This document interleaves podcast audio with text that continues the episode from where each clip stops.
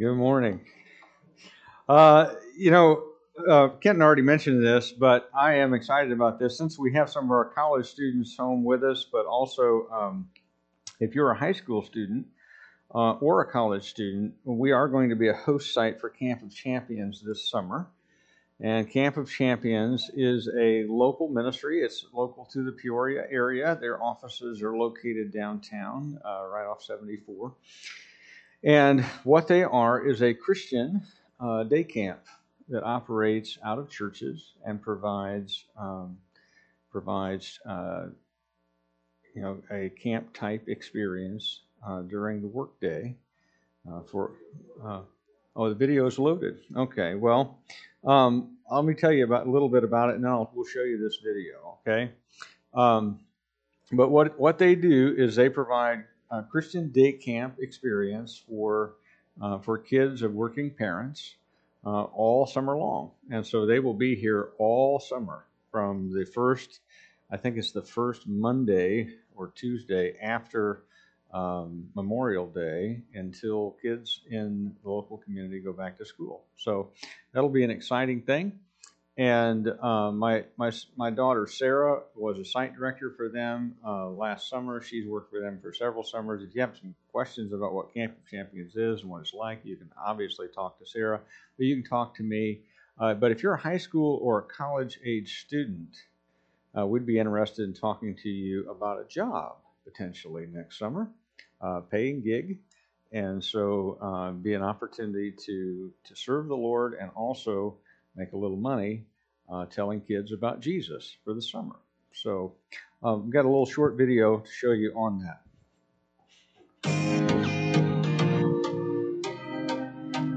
Hi, this is Andrew.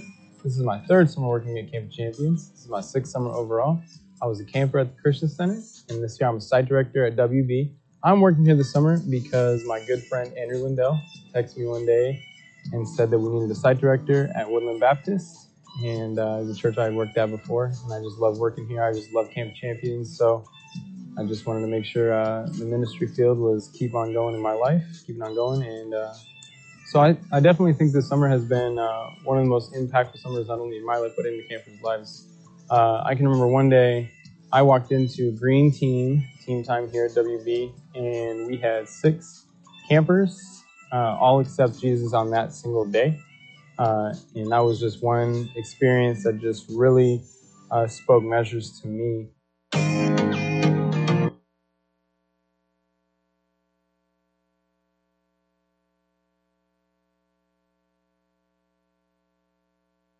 Um, that's uh, it's very short, obviously, okay, but it it highlights that one of the type of opportunities that might be there for you of introducing kids over the summer to uh, to to Jesus in, for the first time in a personal way, to share the gospel with a kid.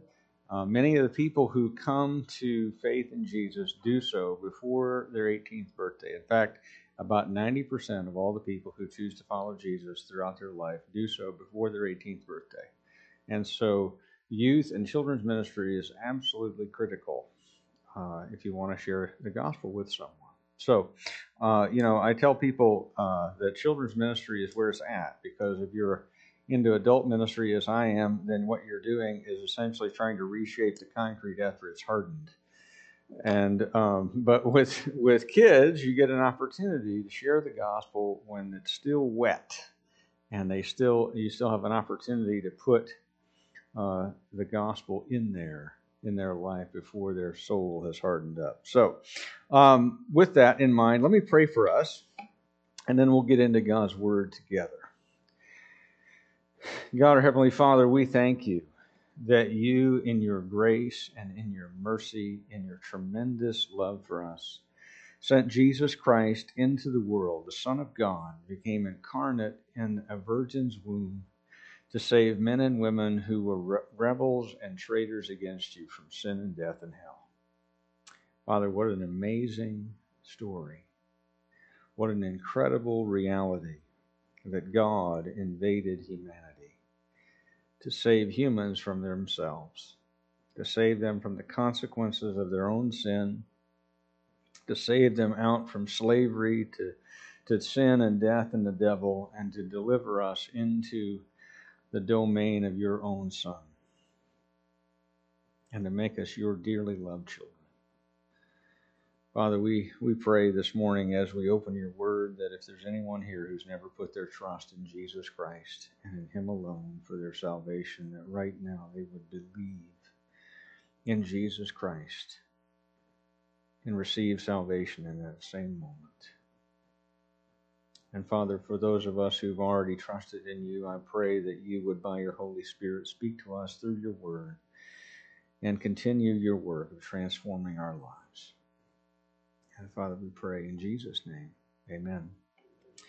Well, I hope everyone had a Merry Christmas celebration yesterday. Um, I love this time of year and the opportunity that it presents for us all to reflect on the good things that God has given to us, all of the blessings that we have gotten to enjoy over this past year as God's children. And it is incredible to me it's absolutely incredible to me that God loves us so much that he sent his son for the likes of us. Can you imagine that? I mean, the, the, the, the, the older I get, the longer I live, the better I know the Lord, the more aware I am of my sin, and the more shocked I am that God would send Jesus for me. I mean, we are, after all, creatures which God made out of dirt. Amen? Out of dirt. Like, you know, I made made things out of dirt when I was a kid. I would offer my life for none of them. right? And yet God made human beings out of dirt and sent his son for us because he loves us. It's an amazing thing. And this is the time of year also when my annual read through the whole Bible is wrapping up. Uh, just as an aside, there's still time to join me if you want to do that this year. Uh, we're going to go through um, the one year Bible. Um, and you can either get a copy of that or you can uh, download it onto your phone through YouVersion. And a bunch of us are going to go through that together. Uh, if you want an invitation into that, uh, see me. But I've done this a number of times. We just read through the whole Bible in a year, and I try to use different plans and so forth. Uh, the one plan that I did once, and I only want to ever do once, I think, is the chronological plan, where you read through the Bible in sequence in the order that it occurred. And so you read a little bit of Chronicles, and you're reading a little bit of Kings, and you're reading a little bit of this prophet and that you know, and that psalm and so forth all at the same time, and you read it as it unfolded. And that sounds really amazing. And by the way, if you want to read the Old Testament that way, it's great because you see how it all fits together and who prophesied to which king and what's going on and all of that, and it's fantastic for that. But what it means for me on a personal level is that every morning for 10, or I'm sorry, for nine solid months, you spend every morning of your quiet time in the Old Testament, and there's no Jesus until October the 2nd. Okay? And what that means is, is that by the time Jesus shows up on October the 2nd, you are very much ready for give me some Matthew's begats, all right?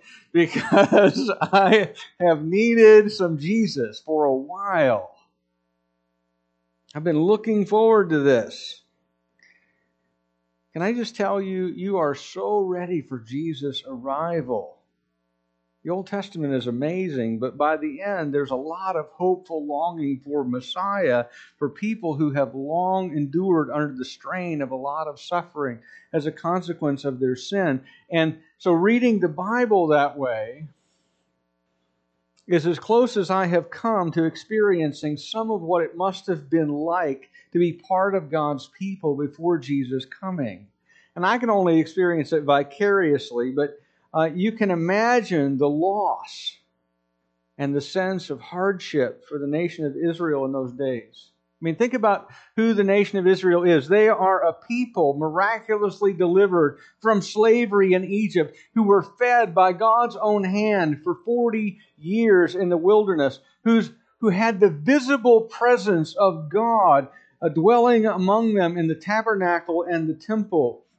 Who were led by God's chosen king and into worship by his chosen priests and spoken to by his chosen prophets in a verbal way. And after 900 years in the promised land, are ripped out of it into exile. And then they spent 70 years in exile. After 70 years, they returned and the temple was rebuilt.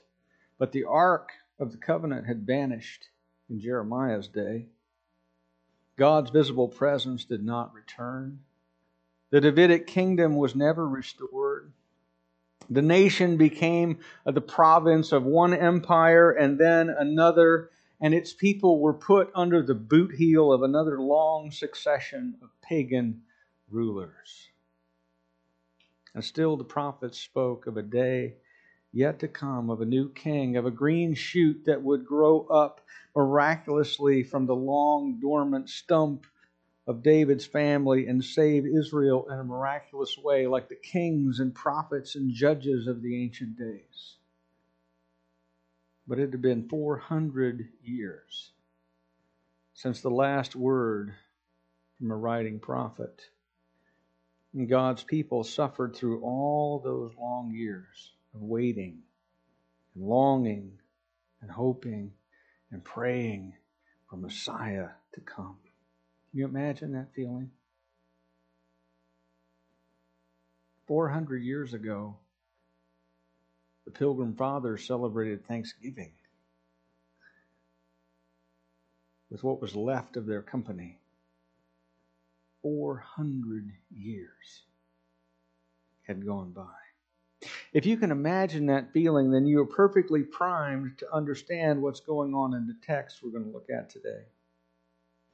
And I want to invite you to stand and follow along as I read from Luke's Gospel, chapter 2, verses 22 to 35. This is what the Word of God says.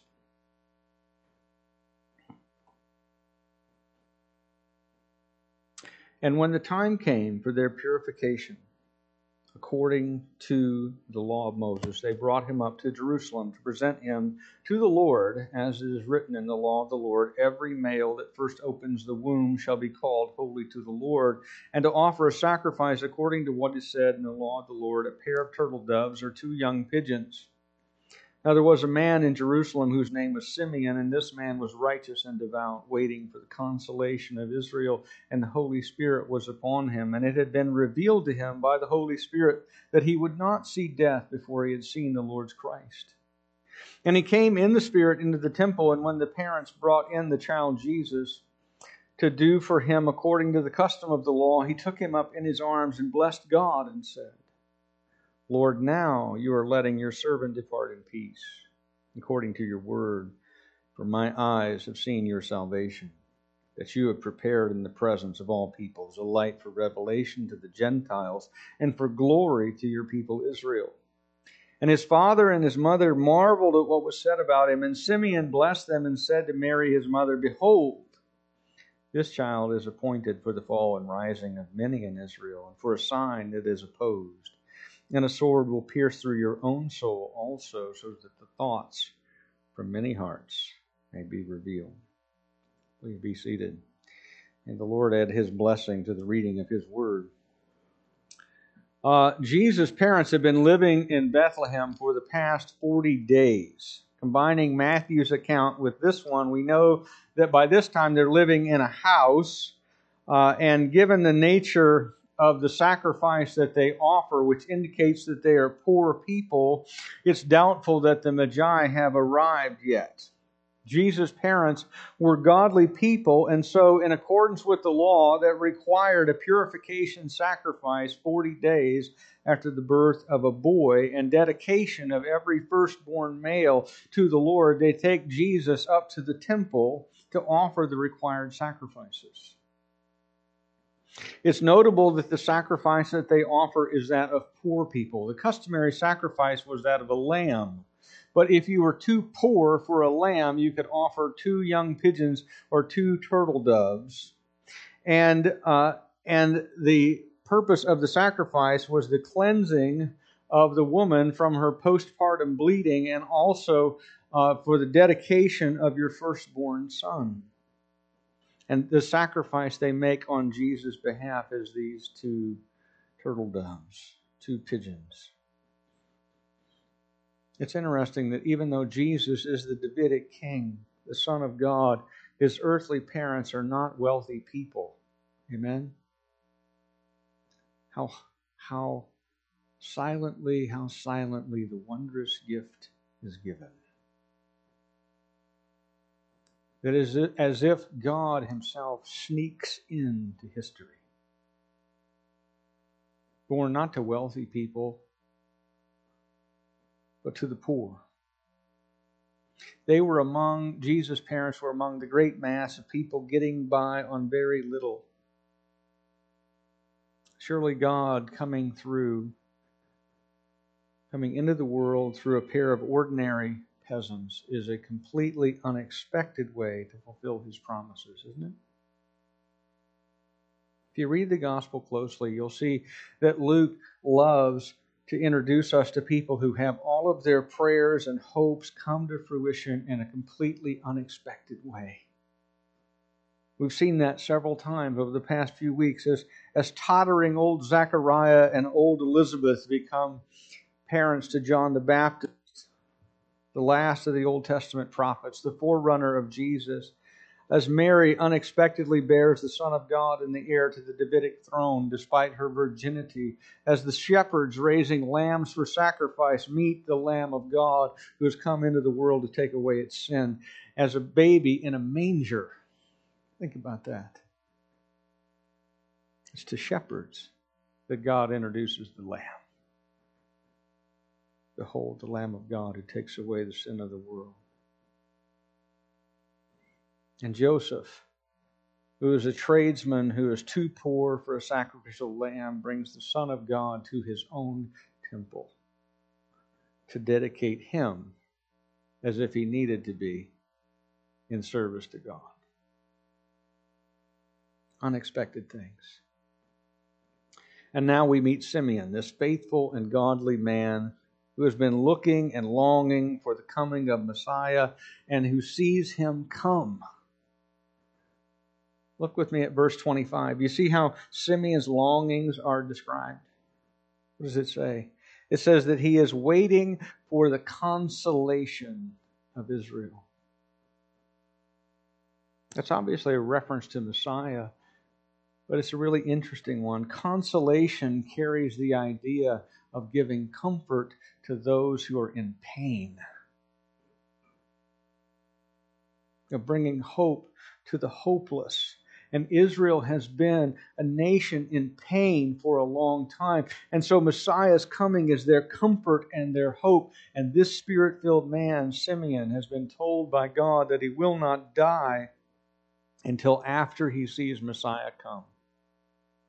And on one perfectly ordinary day, as this man is going up to the temple to worship God as he customarily did, the Messiah is there with his parents.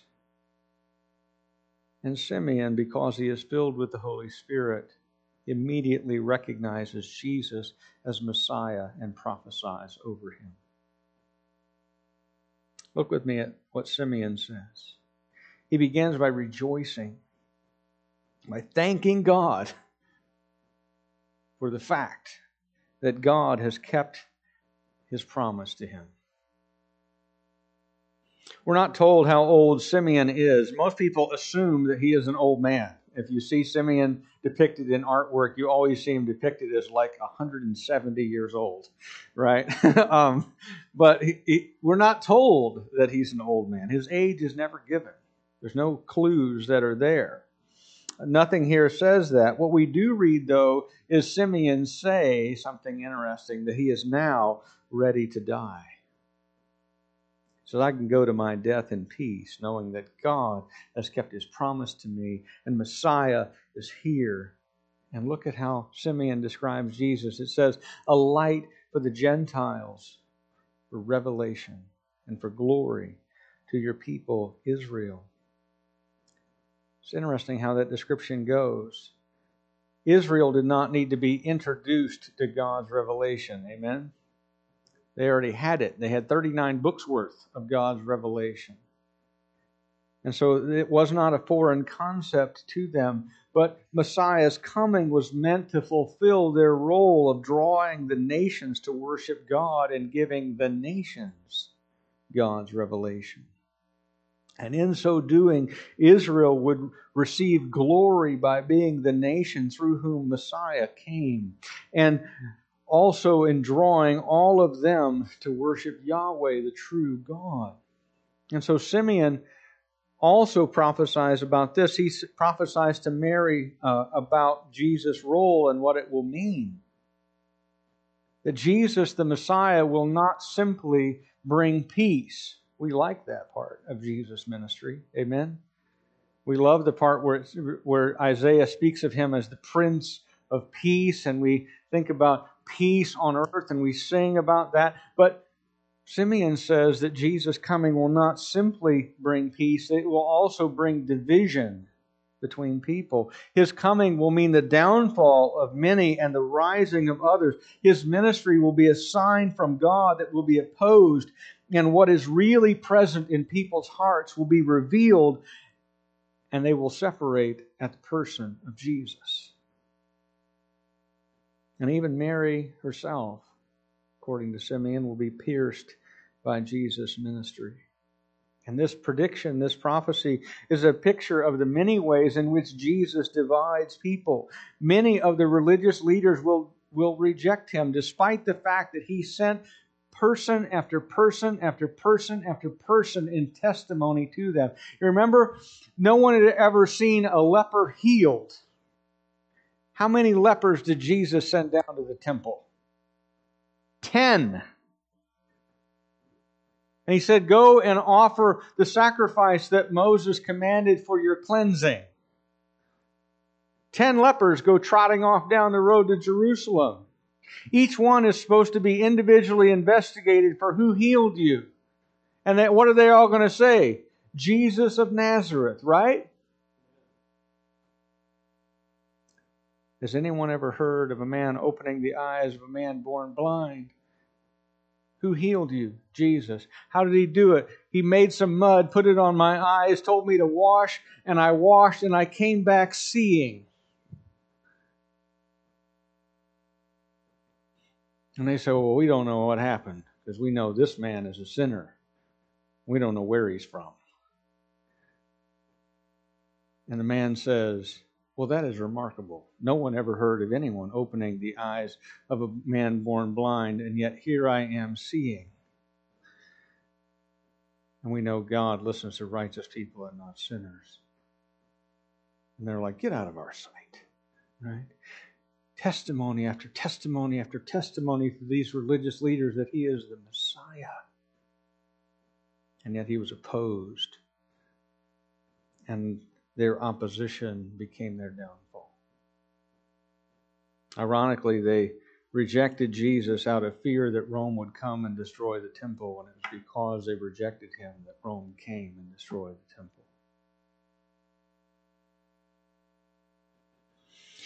Mary herself will be pierced. She will be confronted by the pain not only of Jesus' death, but in the fact that he is her son and yet is her Savior and her Lord too, and his priorities and hers will not always be the same. In fact, you'll see an instance of that in the very next section of this book if you keep reading where he says to him, to her, and to Joseph, Did you not know I had to be in my father's house? He is her Lord and her Savior, and her priorities will not always be His, and she will need to take the hard step, as all followers of Jesus must, of believing in Him for salvation. Can you imagine believing as a mother in the identity of the Son you yourself bore. The sword will indeed pierce your own heart with these and other painful things. But that brings us to another beautifully thankful person. Simeon is thankful that he has seen the Christ, the Messiah. We also meet Anna, who is thankful also for bringing redemption at long last. And there was a prophetess, Anna, the daughter of Phanuel of the tribe of Asher. She was advanced in years, having lived with her husband seven years from when she was a virgin and then as a widow until she was 84. She did not depart from the temple, worshiping with fasting and prayer night and day. And coming up that very hour, she began to give thanks to God and to speak to Him, speak of Him to all who were waiting for the redemption of Jerusalem. There's some interpretive dispute as to how to read this text about Anna's age. Uh, some argue, uh, and some translations read this way, that the text is best interpreted as her having been a widow for 84 years, which would make her well over 100, because if you figure she got married 14, 15 years old, was married for seven years, and then was a widow for 84 years doing a little quick history major math, that puts her over 100 years old. Amen? Um, never trust history major math, right? But I can get that one. If she's 22 when her husband dies, and then 84, over 100. Other people and the ESV here in, their, in, in my Bible uh, take it that she is 84 at this time. Regardless, we're to, uh, meant to understand that she is an aged woman who has spent many years, 84 years since her widowhood, going up to the temple every day to worship, to fast, and to pray. Interestingly, she is of the tribe of Asher The tribe of Asher is one of the ten tribes that were in the northern kingdom that split off from David after uh, Solomon died. And they were the tribes that went into Assyria in exile there, and not many were left. Asher is from the area, their ancestral homeland is in Galilee, where Jesus is from. But she is part of the righteous remnant of Israel. And she has spent her life as a widow, worshiping at the temple, going every day to fast and to pray and to speak God's word to those who also come. And she sees Jesus and she recognizes him as Messiah and she speaks to him, speaks about him to everyone else who is looking also for Messiah's coming and for the redemption of the nation from its current state. Now, the last few verses that are here summarize a lot of history.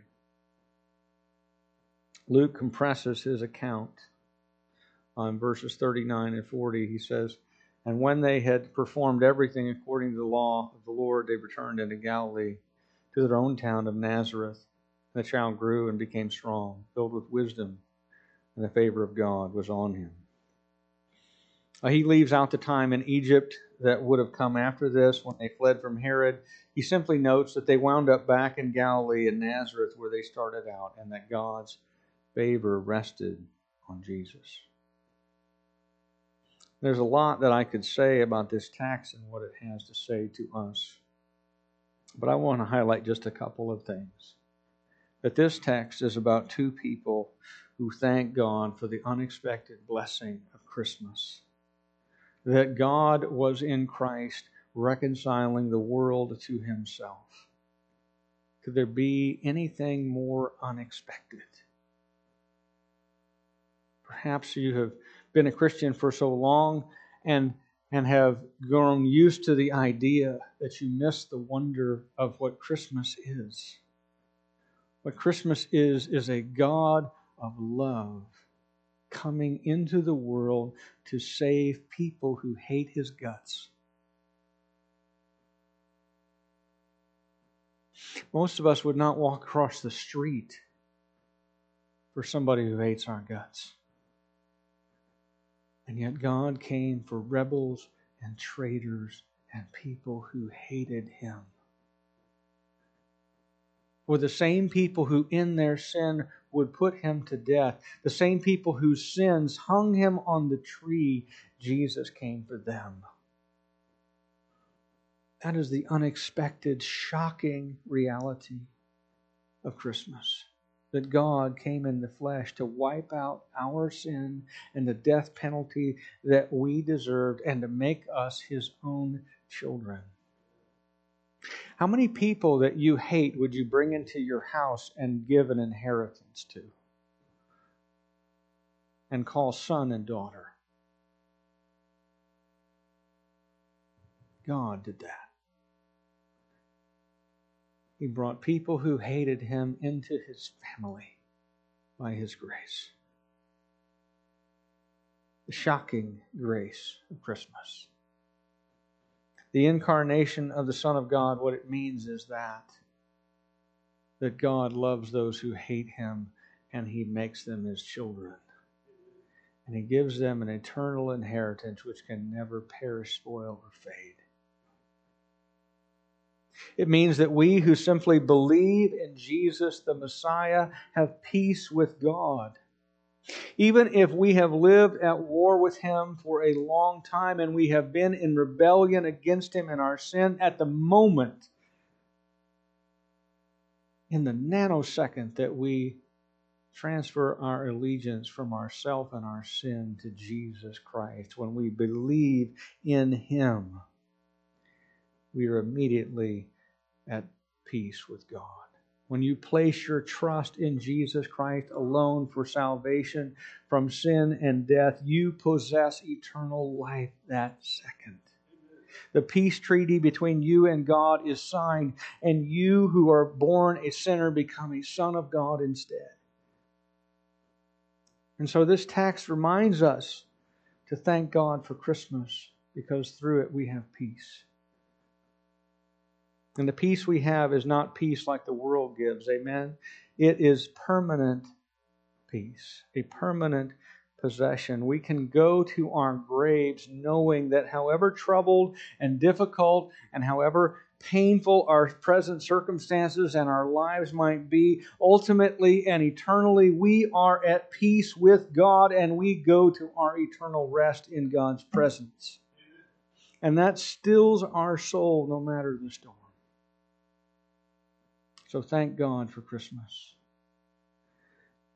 Because by Christ's coming, we have peace with God through faith in Jesus Christ and in Him alone.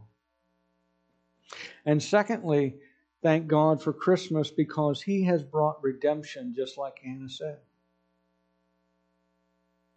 At long last. I love the word redemption. I love it. Do you know why? It's a word of the slave market.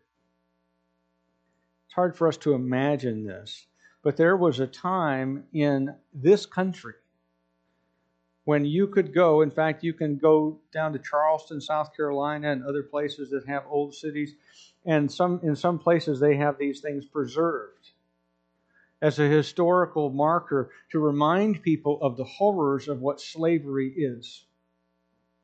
And you can walk down the street in the old city of Charleston and you can see the market for hogs, chickens, lambs, cattle, slaves. And people were bought and sold just like livestock. If you can imagine that.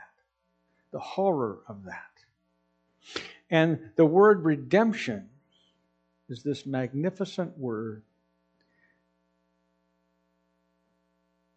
that pictures someone of great resources coming down to the slave market and buying you out of slavery and setting you free.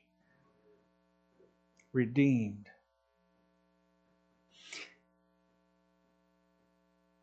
Because Jesus Christ came, men and women, boys and girls, we are redeemed from slavery to sin and death and hell and from living under their terrible yoke, and we will not die the way sinners die. We will pass from this life into glory. we will not always be troubled by sin. You know, you get together with your family, and it's always fun, right? But sometimes you want to limit how much family time you get, right? Why? Because somebody's sin is going to pop up in this exchange at some point, right? We rub up against one another, and somebody's going to do something or say something or whatever that we're going to get upset with them, and they're going to get upset with us, and whatever, and right? Sin's annoying, right? You get married thinking you're going to ride off into the sunset together, and you're going to hang the sign over the over the story that says, "And they all lived happily ever after," right? And as I've said, Karen and I had our first fight in the parking lot leaving the reception at our wedding. Right? That is not something I'm proud of, but it is something we now laugh about. Okay, it was not funny at the time, but we laugh about it now because we look at ourselves and we go, man, we're stupid. Right? Or one of us is stupid, um, at least. Um, but in any case, you know, we are going to have a day when we are no longer troubled by the reality of sin. Because we have been redeemed. We have been set free from it. And Jesus coming announced the fact that God has brought the long awaited redemption to his people and that by his death he will give redemption to us. So, what's the right response to Christmas? We've looked over the past several weeks at several right responses. We looked first of all at believing God's promises and His Word in Zechariah's story. We looked at rejoicing in God, your Savior, in Mary's story as the angel comes to her. We looked at proclaiming God's mercy as Zechariah and Elizabeth have their baby. On Christmas Eve, we talked about worshiping Jesus Christ the King. And here this morning, we want to not forget this one to thank God for Christmas. To thank God for the peace that He has given us through Jesus with God Himself. And thank God for the redemption that we have in Him. Let me just say one, one more time, real quickly, in case anybody missed it the first time. If you have never believed that Jesus Christ is the Son of God who died on the cross for your sins and was raised from the dead to give you new life, I invite you, plead with you, and beg you to do so right now. Because otherwise, Christmas is just a nice holiday